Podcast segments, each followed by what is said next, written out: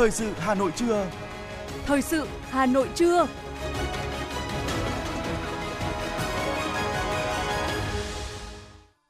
Quang Minh và Vương Nga xin kính chào quý vị và các bạn. Bây giờ là chương trình thời sự của Đài Phát thanh và Truyền hình Hà Nội, phát sóng trực tiếp trên sóng phát thanh. Hôm nay thứ sáu ngày 11 tháng 11 năm 2022, chương trình có những nội dung chính sau đây.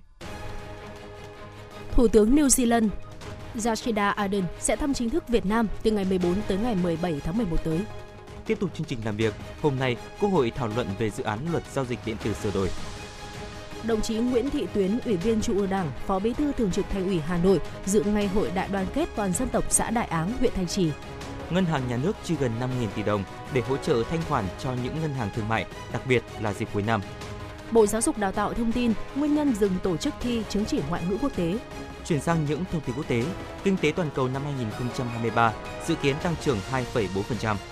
Australia trước nguy cơ bùng phát dịch COVID-19 do dòng phụ XBB. Xả súng tại quán bar ở Mexico khiến 9 người thiệt mạng. Và sau đây là nội dung chi tiết.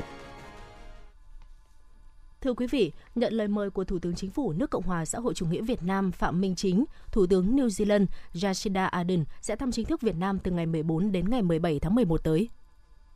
Thưa quý vị và các bạn, tiếp tục chương trình kỳ họp thứ tư Quốc hội khóa 15, sáng nay Quốc hội thảo luận ở hội trường về dự án luật giao dịch điện tử sửa đổi. Qua thảo luận, các đại biểu cho rằng ban soạn thảo cần nghiên cứu kỹ lưỡng phạm vi điều chỉnh của dự án luật, tạo sự ổn định của hệ thống pháp luật. Theo các đại biểu, dự thảo luật giao dịch điện tử sửa đổi gồm 8 chương, 57 điều, vừa có kế thừa các quy định của luật giao dịch điện tử năm 2005, đồng thời sửa đổi bổ sung những vấn đề vướng mắc trong thực tiễn cho rằng ban soạn thảo đã rất kỳ công khi giả soát 26 luật liên quan, nhưng các đại biểu đề nghị cần phải tiếp tục giả soát kỹ hơn nữa để đảm bảo tính đồng bộ với hệ thống pháp luật hiện hành dự thảo luật đã mở rộng phạm vi điều chỉnh đến các hoạt động của đời sống xã hội, bao gồm giao dịch điện tử của các cơ quan, tổ chức cá nhân trong lĩnh vực dân sự, kinh doanh thương mại, hành chính và các lĩnh vực khác do pháp luật quy định. Tuy nhiên, các đại biểu đề nghị cân nhắc kỹ lưỡng việc mở rộng phạm vi điều chỉnh của luật. Đại biểu Nguyễn Thị Mai Hòa, đoàn Đồng Tháp bày tỏ băn khoăn liệu về tính khả thi của dự án luật. Theo nhiệm vụ được giao tại nghị quyết 17 của chính phủ thì các cơ quan tổ chức doanh nghiệp đang tiến hành triển khai xây dựng chính phủ điện tử phải hoàn thành mục tiêu đạt 80% dịch vụ công trực tuyến ở mức 3, mức 4 đến năm 2025. Và theo quy định này thì về mặt lý thuyết vẫn còn khoảng 20% dịch vụ công trực tuyến ở mức 3, mức 4 cho đến năm 2025 là chưa được thực hiện. Vậy thì làm sao để có thể thực hiện giao dịch điện tử ở những cái nhóm trong lĩnh vực 20% à, chưa được đưa vào thực hiện trong năm 2025?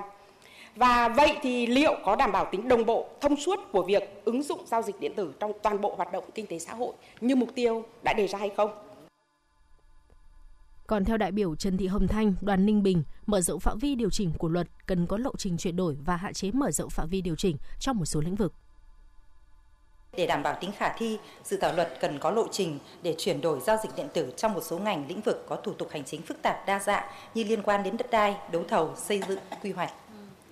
Cân nhắc hạn chế mở rộng phạm vi điều chỉnh đối với một số lĩnh vực như cấp các giấy tờ về đăng ký kết hôn, quyết định ly hôn, giấy khai sinh, hiện nay vẫn cần phải có mặt của những người có liên quan hoặc thân nhân của họ theo quy định của pháp luật. Trong một số trường hợp, sự có mặt là cần thiết để thể hiện ý chí cá nhân một cách tự nguyện, không bị áp đặt hoặc chi phối bởi người khác. Một số giấy tờ có thông tin liên quan đến đời sống riêng tư, bí mật cá nhân, bí mật gia đình vì theo quy định tại à, Điều 21 của Hiến pháp là bất khả xâm phạm và được pháp luật bảo đảm an toàn.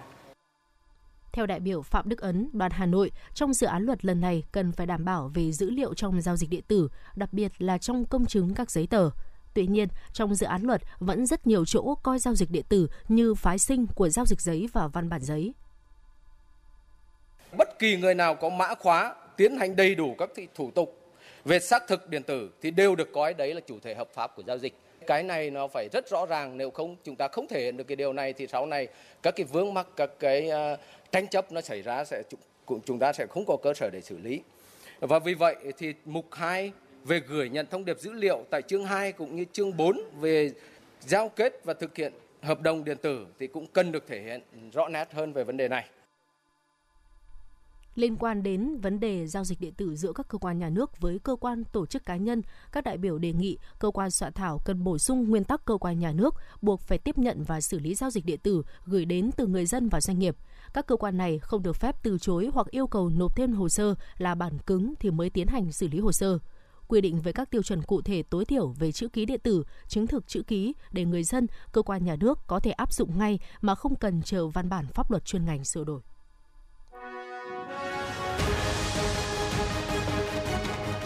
Thời sự Hà Nội, nhanh, chính xác, tương tác cao. Thời sự Hà Nội, nhanh, chính xác, tương tác cao.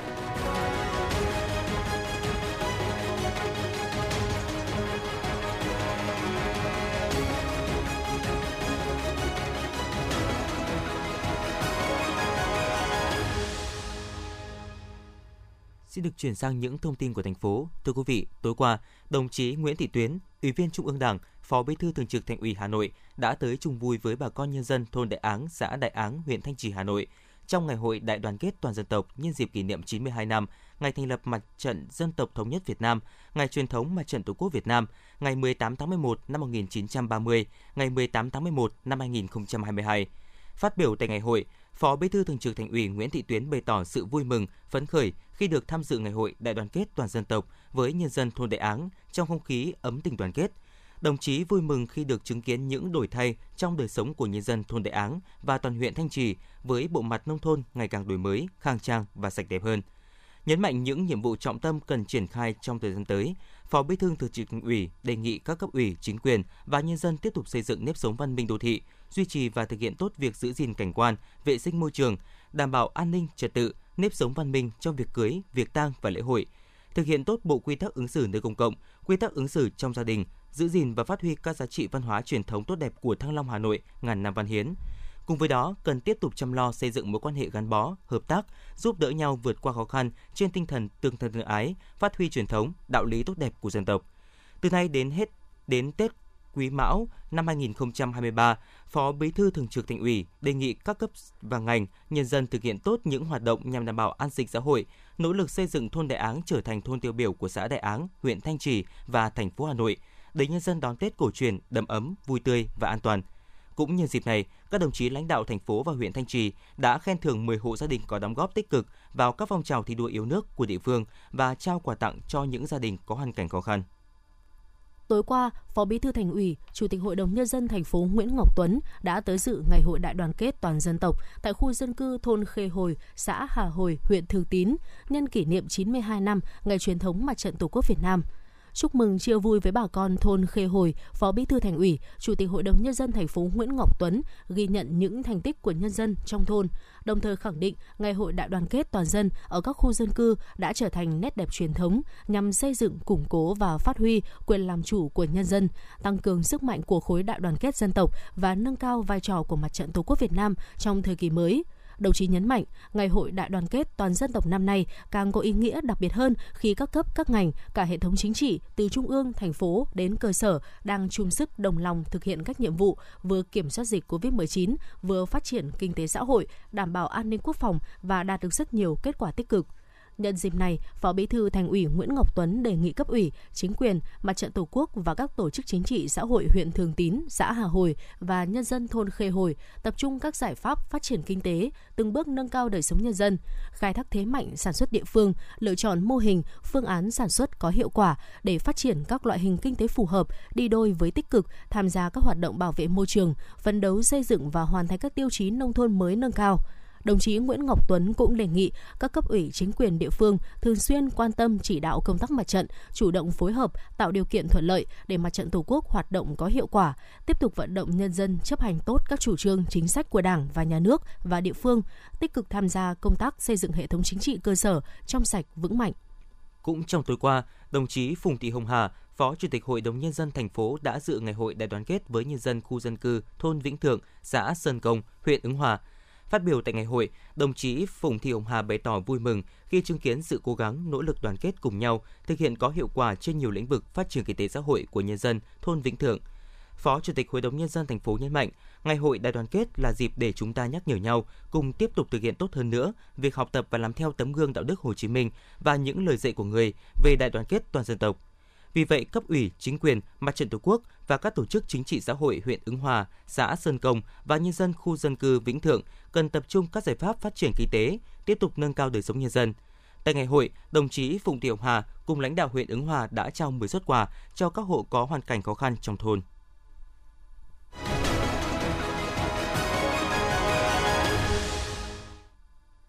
Tiếp tục là những thông tin về kinh tế. Thủ tướng Phạm Minh Chính vừa ký ban hành công điện số 1076 ngày 10 tháng 11 năm 2022 yêu cầu các bộ, ngành, địa phương đẩy nhanh tiến độ giải ngân vốn đầu tư công những tháng cuối năm 2022 và đầu năm 2023 theo đó, để phấn đấu đạt mục tiêu giải ngân vốn đầu tư công năm 2022, Thủ tướng Chính phủ yêu cầu các bộ trưởng, thủ trưởng cơ quan ngang bộ, cơ quan thuộc chính phủ, thủ trưởng các cơ quan khác ở trung ương, chủ tịch Ủy ban nhân dân các tỉnh thành phố trực thuộc trung ương và đề nghị các đồng chí bí thư tỉnh ủy, thành ủy, chủ tịch hội đồng nhân dân, trưởng đoàn đại biểu Quốc hội, các vị đại biểu Quốc hội các tỉnh, thành phố trực thuộc trung ương đề cao tinh thần trách nhiệm, tập trung chỉ đạo triển khai thực hiện quyết liệt, đồng bộ, kịp thời, hiệu quả hơn việc giải ngân vốn đầu tư công và các nhiệm vụ giải pháp trọng tâm. Cụ thể, Bộ Xây dựng kịp thời hướng dẫn, kiểm tra, đôn đốc các địa phương thường xuyên cập nhật, điều chỉnh, công bố giá và chỉ số giá vật liệu xây dựng, chỉ số giá xây dựng theo tháng phù hợp diễn biến giá thị trường, ban hành các quy định về sử dụng vật liệu mới thay thế cho các dự án, công trình xây dựng. Bộ Tài nguyên và Môi trường khẩn trương nghiên cứu tiếp thu để xử lý tháo gỡ các vướng mắc về đất đai theo phản ánh của các địa phương trong quá trình sửa đổi luật đất đai hướng dẫn ngay các bộ, cơ quan trung ương và địa phương về quy trình cấp phép mỏ, khai thác mỏ nguyên vật liệu phục vụ cho dự án đầu tư công.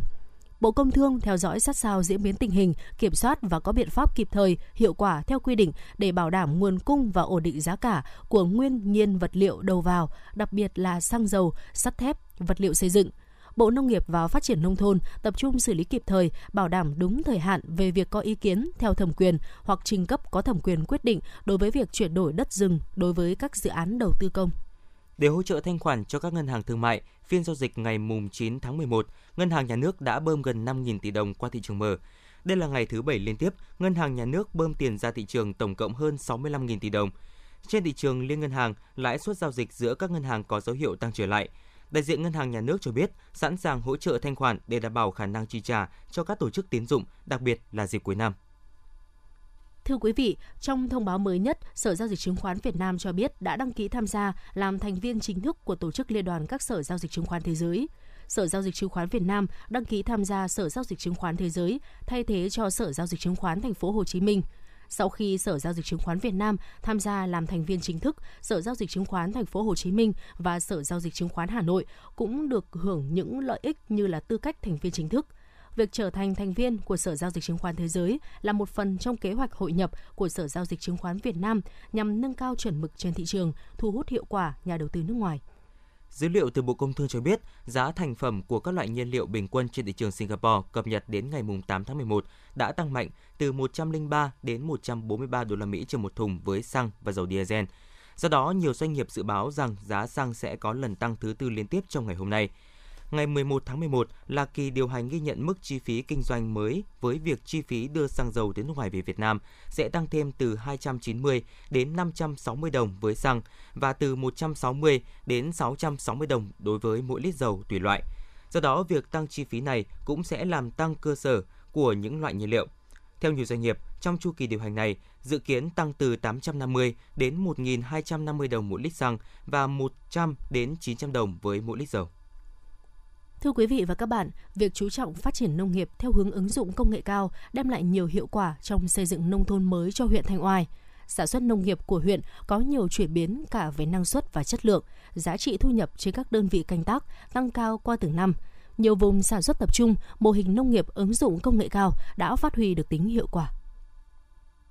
Một trong những yếu tố then chốt dẫn tới thành công trong chương trình xây dựng nông thôn mới của huyện Thanh Oai bắt đầu từ việc xác định nâng cao hiệu quả các mô hình sản xuất nông nghiệp gắn với sản xuất và tiêu thụ sản phẩm. Theo đó, huyện ủy, hội đồng nhân dân, ủy ban nhân dân huyện chỉ đạo các xã thị trấn đẩy mạnh việc phát triển nông nghiệp, ứng dụng công nghệ cao theo hướng hàng hóa tập trung, chuyển đổi cơ cấu cây trồng vật nuôi, sản xuất theo hướng hữu cơ, việt gáp, sản xuất và tiêu thụ theo chuỗi liên kết, từ bước đi này, địa bàn huyện Thanh Oai đã hình thành nhiều vùng sản xuất tập trung, nhiều mô hình nông nghiệp ứng dụng công nghệ cao đã đem lại hiệu quả kinh tế cao cho người dân địa phương. là một trong những mô hình đầu tiên phát triển chuỗi giá trị lúa gạo với hai sản phẩm gạo nếp cái hoa vàng và bắc thơm số 7 đạt tiêu chuẩn ô cốp của thành phố Hà Nội. Hợp tác xã kinh doanh dịch vụ Tam Hưng, huyện Thanh Oai đã khẳng định được vị thế và hiện đang tiếp tục phát triển chuỗi lúa gạo theo hướng bền vững, phát huy lợi thế vùng trồng lúa chất lượng cao, trọng điểm của thành phố Hà Nội. Hợp tác xã đang duy trì 400 ha trồng lúa Bắc Thơm số 7 và gần 250 ha lúa nếp cái hoa vàng sản xuất theo quy trình Việt Gáp. Ông Đỗ Văn Kiên, Giám đốc Hợp tác xã Kinh doanh Dịch vụ Tam Hưng, huyện Thanh Oai cho biết. À, hướng về lúa chất lượng cao thì hiện nay tổng diện tích của xã Tam Hưng là đã đạt trên 500 hecta sản xuất lúa theo hướng an toàn và lúa chất lượng cao và chuyển đổi theo các cái hướng là sản xuất Việt Gáp và mô hình hữu cơ thì hiện nay chúng tôi đang triển khai tiếp tục mở rộng theo cái chương trình là của huyện là sang năm 2023 là xây dựng à, xã Tam Hưng là đạt chuẩn nông thôn mới nâng cao. Chúng tôi tiếp tục xây dựng các cái mô hình sản xuất nông hữu cơ, lúa chất lượng cao và để, để, để hướng tới về việc mà phát triển nông nghiệp của xã Tam Hưng ngày một phát triển và và đi lên nâng cao cái giá trị kinh tế cho à, các hộ nông dân trong à, trong toàn xã về sản xuất nông nghiệp. Được thành lập từ năm 2007, Hợp tác xã Hoàng Long là một trong những mô hình liên kết sản xuất và tiêu thụ sản phẩm mang lại nhiều hiệu quả của huyện Thanh Oai, thực hiện toàn bộ các khâu từ sản xuất, chế biến, vận chuyển bằng quy trình khép kín, hiện đại. Hợp tác xã Hoàng Long đã tạo ra chuỗi thực phẩm an toàn từ nơi sản xuất đến tay người tiêu dùng, được đánh giá công nhận sản phẩm ô cốp 4 sao. Hàng năm Hoàng Long sản xuất tiêu thụ hàng nghìn tấn thịt lợn, các sản phẩm từ thịt lợn với giá trị thu nhập 90 tỷ đồng một năm, đem lại lợi nhuận 15 tỷ đồng một năm, giải quyết việc làm cho 30 công nhân với mức lương bình quân là 8 triệu đồng một tháng. Ông Nguyễn Hoàng Long, giám đốc hợp tác xã chăn nuôi Hoàng Long cho biết. Ngoài những cái việc để mà làm uh, những cái an toàn sinh học thì chúng tôi không ngừng để cải tiến và lắp đặt những cái máy móc trang thiết bị trong cái vận hành uh, của cái kế tiếp của cái chuỗi đó là khâu giết mổ và sơ chế chế biến. Ừ. Đầu tư với những cái công nghệ máy móc uh, từ ờ, Đan Mạch, Đức để đưa vào để chúng tôi vận hành và lấy cái chất lượng để làm hàng đầu. Và cái chăm sóc khách hàng đó chính là cái kim chỉ nam của chúng tôi để chúng tôi hoạt động xuyên suốt trong cái thời gian và luôn luôn chúng tôi hoàn thiện những cái sản phẩm của mình ngày càng tốt hơn. Để cơ cấu kinh tế tiếp tục duy trì và phát triển theo hướng tích cực, tạo cơ sở vững chắc cho xây dựng nông thôn mới nâng cao, huyện Thanh Oai tiếp tục phát triển nông nghiệp theo hướng nông nghiệp sinh thái, hình thành các vùng sản xuất hàng hóa tập trung chuyên canh theo quy hoạch vùng sản xuất, ứng dụng công nghệ cao, đẩy mạnh hình thành và phát triển chuỗi sản phẩm nông nghiệp. Theo đó, huyện Thanh Oai xác định rõ một số giải pháp cần tập trung để đẩy mạnh ứng dụng công nghệ cao trong nông nghiệp. Ông Dương Bá Mẫn, trưởng phòng kinh tế huyện Thanh Oai cho biết. Về giá trị thì nó gấp nhiều lắm. Ví dụ như là à, của cái chăn nuôi ấy, thì phải gấp ờ, 20 lần cái giá trị trồng trọt trồng trồng trồng trồng lúa thế còn là à, về các cái mô hình trồng lan thì có thu nhập rất cao thế còn à, hiện nay thì cơ chế của huyện thì huyện hiện nay thì huyện đang hỗ trợ một số các xã là thực hiện cái mô hình lúa hữu cơ là mỗi xã 10 10 hecta ờ, có hỗ trợ là giống này là 50%, phân vi sinh ấy và thuốc bảo vệ thực vật là 50%. Thì còn cái công tập huấn thì là, là, là hỗ trợ 100%. Huyện Thanh Oai tiếp tục đầu tư hoàn thiện hạ tầng kinh tế xã hội phù hợp với tiến trình công nghiệp hóa hiện đại hóa nông thôn, chú trọng đẩy mạnh quy hoạch và đầu tư hạ tầng vùng sản xuất nông nghiệp công nghệ cao, vùng sản xuất hàng hóa tập trung. Huyện cũng tập trung phát triển các tổ hợp tác, hợp tác xã nông nghiệp ứng dụng công nghệ cao, các mô hình sản xuất hiệu quả điển hình, mở rộng các mô hình liên kết sản xuất hàng hóa với quy mô lớn xứng tầm, góp phần tích cực trong việc nâng cao đời sống, thu nhập cho người nông dân và xây dựng nông thôn mới nâng cao.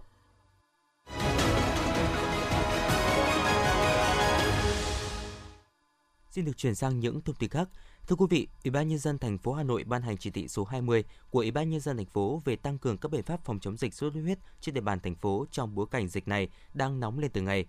Chỉ thị nêu rõ phải đặt tính mạng, sức khỏe của người dân lên trên hết. Trước hết, chủ động quyết liệt và tập trung xử lý những ổ dịch không để lan rộng và kéo dài, hạn chế thấp nhất số ca mắc, tình trạng bệnh nhân chuyển nặng tử vong. Chỉ thị cũng giao nhiệm vụ cụ thể cho các sở ban ngành, Ủy ban nhân dân các quận huyện thị xã của thành phố tăng cường các biện pháp phòng chống dịch Tinh thần chung là không để dịch bệnh bùng phát, không để dịch chống dịch. Cơ quan và địa phương nào để dịch bùng phát là do nguyên nhân chủ quan thì người đứng đầu phải chịu trách nhiệm trước Ủy ban nhân dân thành phố. Sở Văn hóa và Thể thao Hà Nội vừa khai mạc hội nghị tập huấn nghiệp vụ phong trào toàn dân đoàn kết xây dựng đời sống văn hóa và công tác quản lý nhà nước về gia đình năm 2022. Hội nghị diễn ra trong 2 ngày, mùng 10 và 11 tháng 11 với nhiều hoạt động, gồm triển khai công tác quản lý nhà nước về gia đình và bộ tiêu chí ứng xử trong gia đình, tọa đàm về công tác xây dựng đời sống văn hóa cơ sở, nhiệm vụ và giải pháp, tập huấn chuyên đề về công tác tổ chức, quản lý và thực hiện nếp sống văn minh trong lễ hội, triển khai quyết định số 04/2022 của Thủ tướng Chính phủ về quy định tiêu chí, trình tự, thủ tục xét công nhận đạt chuẩn đô thị văn minh. Hội nghị được tổ chức với mục đích kịp thời cập nhật những văn bản chỉ đạo của Trung ương, thành phố, bồi dưỡng kỹ năng trong tổ chức triển khai thực hiện ở địa phương. Bộ Giáo dục và Đào tạo đã ban hành thông tư số 15/2022 quyết định việc giảng dạy khối lượng kiến thức văn hóa trung học phổ thông trong cơ sở giáo dục nghề nghiệp. Theo đó, học sinh các cơ sở giáo dục nghề nghiệp học 3 môn bắt buộc bao gồm toán, ngữ văn và lịch sử. Các môn học lựa chọn bao gồm vật lý, hóa học, sinh học, địa lý. Thời lượng giảng dạy của các môn toán, ngữ văn là 252 tiết một môn học, vật lý, hóa học, sinh học, địa lý, lịch sử là 168 tiết một môn học. Việc giảng dạy các môn học được tổ chức theo lớp, đối tượng với từng môn học, với mỗi lớp học không có quá 45 người học. Mỗi môn học được giảng dạy trong 3 kỳ. Thông tư có hiệu lực thi hành kể từ ngày 24 tháng 12 năm 2022. Mới đây, thông tin Hội đồng Anh hoãn tất cả các kỳ thi IELTS tại Việt Nam và chưa thông báo thời gian mở lại, thu hút sự quan tâm lớn của học sinh và dư luận. Bộ Giáo dục và Đào tạo cho biết, việc các đơn vị tổ chức đơn vị thông báo dừng tổ chức thi cấp chứng chỉ năng lực ngoại ngữ của nước ngoài là do các bên liên kết chưa làm hồ sơ hoặc chưa hoàn thiện hồ sơ đề nghị Bộ Giáo dục Đào tạo phê duyệt theo quy định. Để được tổ chức liên kết thi cấp chứng chỉ năng lực ngoại ngữ của nước ngoài, các bên liên kết cần làm hồ sơ đề nghị Bộ phê duyệt theo quy định. Nếu hồ sơ đảm bảo các yêu cầu, Bộ Giáo dục và Đào tạo sẽ xử lý nhanh nhất để bảo đảm đúng quy định hiện hành. Thưa quý vị, sau nhiều năm bị gián đoạn bởi đại dịch Covid-19, Ngày hội giao lưu văn hóa đa quốc gia, một sân chơi lành mạnh, bổ ích dành cho sinh viên quốc tế đang học tập và nghiên cứu tại Việt Nam của trường Đại học Hà Nội đã chính thức trở lại. Đây là lần thứ 10 sự kiện được tổ chức, thu hút hàng trăm sinh viên tham gia. Ngày hội giao lưu văn hóa đa quốc gia đã thực sự trở thành sân chơi bổ ích, ý nghĩa, là nơi kết nối những tâm hồn thông qua sự gắn kết của ngôn ngữ và văn hóa. Điện ảnh giúp quảng bá các giá trị văn hóa, di sản của quốc gia và thúc đẩy phát triển du lịch. Đó là cách làm mà rất nhiều quốc gia trên thế giới đã làm và thành công. Việt Nam là một trong những quốc gia sở hữu nhiều di sản văn hóa và thiên nhiên thế giới, được xem là điểm đến hấp dẫn với các nhà làm phim. Trong khuôn khổ Liên hoan phim quốc tế Hà Nội đang diễn ra, các địa phương như Ninh Bình, Huế, Khánh Hòa đã nỗ lực xúc tiến quảng bá tới các nhà làm phim quốc tế. Theo một thống kê chưa đầy đủ được đưa ra trong hội thảo về điện ảnh, kết nối và lan tỏa giá trị văn hóa mới đây, khoảng 5 tới 7% du khách trên thế giới cho biết họ đi du lịch nhờ được gợi cảm hứng từ các bộ phim. Còn tại Thái Lan, việc cho phép các đoàn làm phim nước ngoài vào Thái Lan thuê bối cảnh đã đem về lợi nhuận hơn 4 tỷ đô la Mỹ một năm. Những số liệu này cho thấy việc các địa phương cởi mở hơn với các đoàn làm phim trong nước và quốc tế trong vài năm gần đây là một hướng đi đúng đắn để lan tỏa những giá trị văn hóa của đất nước đến bạn bè quốc tế. Công an thành phố Hà Nội triển khai kế hoạch mở đợt cao điểm tăng cường đấu tranh, chấn áp mạnh mẽ với các loại tội phạm hình sự, nhất là tội phạm có tổ chức, tội phạm liên quan đến hoạt động tín dụng đen, tội phạm trong thanh thiếu niên dịp Tết Nguyên đán Quý Mão năm 2023. Cụ thể trong đợt cao điểm, Giám đốc Công an thành phố Hà Nội yêu cầu các đơn vị triển khai tổng thể, đồng bộ các biện pháp nắm chắc tình hình từ sớm, từ xa, từ cơ sở, không để bị động, bất ngờ trong mọi tình huống, đảm bảo tuyệt đối an toàn các mục tiêu, công trình trọng điểm, các sự kiện chính trị, văn hóa, kinh tế xã hội, đối ngoại quan trọng của đất nước, hoạt động của lãnh đạo Đảng, Nhà nước, các đoàn khách và hội nghị quốc tế tổ chức trên địa bàn thủ đô, đồng thời tăng cường đấu tranh, chấn áp mạnh mẽ đối với các loại tội phạm hình sự, tội phạm liên quan đến hoạt động tín dụng đen, tội phạm thanh thiếu niên, các đường dây mua bán, vận chuyển ma túy lớn xuyên quốc gia, các tụ điểm sản xuất, mua bán, tàng trữ, sử dụng trái phép chất ma túy.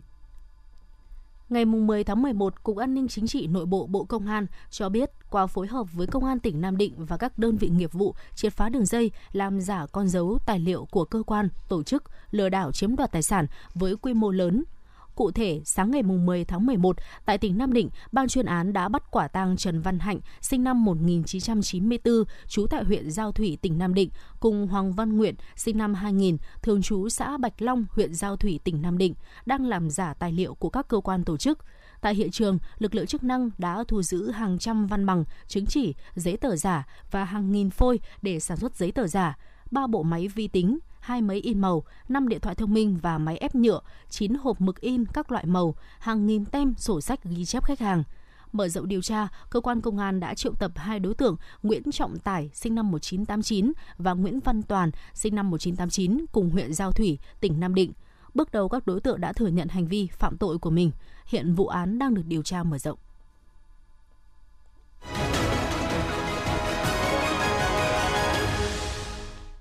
Xin được chuyển sang những thông tin quốc tế. Thưa quý vị, kinh tế toàn cầu năm 2023 dự kiến tăng trưởng 2,4%. Dự báo do Viện Chính sách Kinh tế Quốc tế Hàn Quốc đưa ra, mức tăng trưởng này thấp hơn 1,2 điểm phần trăm so với dự báo hồi tháng 5 vừa qua. Viện Chính sách Kinh tế Quốc tế Hàn Quốc cũng cho biết, trong năm nay, kinh tế toàn cầu dự kiến tăng trưởng 3,1%, thấp hơn mức dự báo 3,5% được đưa ra trước đó. Giới chức Australia mới đây đã đưa ra cảnh báo về nguy cơ bùng phát dịch COVID-19 do dòng phụ XBB của biến thể Omicron. Giám đốc Y tế Quốc gia Australia Paul Kelly cho biết sự gia tăng số ca nhiễm bệnh COVID-19 là do một biến thể phụ mới của Omicron đã được phát hiện tại nước ngoài Cụ thể, một số phân tích mẫu bệnh phẩm mới nhất cho thấy biến thể phụ XBB có được biết đến với tên gọi là biến thể BA.2.10 đã xuất hiện và được dự đoán sẽ là nguyên nhân gây ra làn sóng dịch bệnh COVID-19 lần thứ tư ở nước này trong những tháng tới. Sau nhiều tháng xem xét, từ ngày 10 tháng 11, Ủy ban châu Âu đã ký phê chuẩn việc sử dụng vaccine Sanofi GSK để làm mũi tăng cường khả năng bảo vệ chống lại COVID-19 ở người từ 18 tuổi trở lên – Vitpretin trở thành vaccine COVID-19 thế hệ tiếp theo dựa trên protein đầu tiên được phê duyệt ở châu Âu. Theo sáng kiến tài trợ y tế quốc tế UNITAS, Nam Phi dự kiến sẽ bắt đầu thí điểm tiêm phòng ngừa HIV vào đầu năm tới. Mô hình mới được công bố trong tuần này cho thấy việc tiêm thuốc này có thể ngăn ngừa 52.000 ca nhiễm HIV mới trong hai thập kỷ tới nếu được triển khai trên toàn quốc. Chương trình thí điểm sẽ cung cấp mũi tiêm tại một số cơ sở y tế công cộng và cũng như các phòng khám di động của tổ chức. Taliban đã cấm phụ nữ Afghanistan vào các công viên và hội trợ công cộng ở thủ đô Kabul chỉ vài tháng sau khi ra lệnh phân biệt giới tính. Quy định mới được đưa ra trong tuần này càng đẩy phụ nữ Afghanistan ra khỏi một không gian công cộng ngày càng bị thu hẹp. Trong đó họ bị cấm đi lại mà không có nam giới hộ tống và buộc phải đội khăn trùm đầu hoặc pu qua bất cứ khi nào ra khỏi nhà. Một vụ xả súng tại một quán bar ở bang Guanajuato, miền trung Mexico đã khiến 9 người tử vong và 2 người bị thương. Theo giới chức bang Gu Xin lỗi quý vị, theo giới chức bang Guanajuato, hiện vẫn chưa xác định được những kẻ tấn công, đồng thời cho biết thêm rằng các đơn vị chức năng của chính quyền liên bang Mexico, bang Guanajuato cũng như lực lượng vệ binh quốc gia Mexico sẽ được điều động đến khu vực này.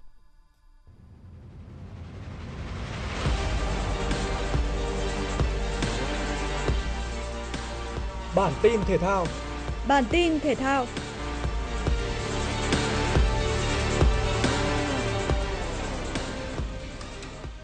Nguyễn Thị Tâm bước vào trận bán kết hạng 50 kg giải vô địch boxing châu Á. Đối thủ của võ sĩ 28 tuổi là giống số 3 Kang Do Jeon đến từ Hàn Quốc. Bất chấp phải so tài với một cái tên được đánh giá cao, tay đấm Việt Nam vẫn nhập cuộc cùng sự chủ động. Cô di chuyển hợp lý, hiệu quả trong từng tình huống ra đòn. Nhà vô địch SEA Games 31 tận dụng rất tốt ưu thế sải tay, khiến Do Jeon gần như không thể tiếp cận. Hiệp một khép lại, cả hai giám định đều chấm thắng cho võ sĩ đến từ Việt Nam. Sang hiệp 2, thế trận không có nhiều thay đổi. Tâm vẫn là người chơi áp đảo với khả năng tấn công đa dạng.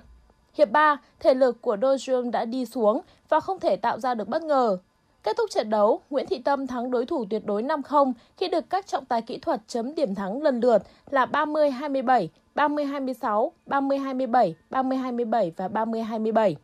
Tại trận đấu cuối, Nguyễn Thị Tâm sẽ gặp đối thủ người Nhật Bản là Tsukimi Namiki. Robert Lewandowski vượt qua các đối thủ là Kylian Mbappe và Karim Benzema để đoạt giải thưởng giày vàng châu Âu mùa bóng 2021-2022. Tiền đạo người Ba Lan đã ghi được 35 bàn trong màu áo Bayern Munich tại Bundesliga, trong khi bộ đôi ngôi sao người Pháp ghi được lần lượt là 28 bàn tại Ligue 1 và 27 bàn tại La Liga mùa trước. Đây là danh hiệu giày vàng châu Âu thứ hai liên tiếp trong sự nghiệp tiền đạo Ba Lan và Anh, cầu thủ thứ 12 trong lịch sử, đoạt nhiều hơn một giải thưởng này. Lewandowski có 7 mùa liên tiếp ghi trên 20 bàn ở giải vô địch quốc gia. Mùa này, anh đã ghi 13 bàn qua 14 trận tại La Liga, nhưng chỉ đang đứng thứ ba trong cuộc đua giày vàng. Tiền đạo trẻ 22 tuổi Erling Haaland đang dẫn đầu với 18 bàn trong màu áo Manchester City ở ngoài hạng Anh. Dự báo thời tiết khu vực trung tâm thành phố Hà Nội chiều hưởng nắng tối không mưa, nhiệt độ từ 26 tới 28 độ C. Quý vị và các bạn vừa nghe chương trình thời sự của Đài Phát thanh và Truyền hình Hà Nội. Chỉ đạo nội dung Nguyễn Kim Khiêm, chỉ đạo sản xuất Nguyễn Tiến Dũng, tổ chức sản xuất Xuân Luyến, chương trình do biên tập viên Nguyễn Hằng, phát thanh viên Quang Minh Phương Nga và kỹ thuật viên Quang Ngọc thực hiện. Thân ái chào tạm biệt.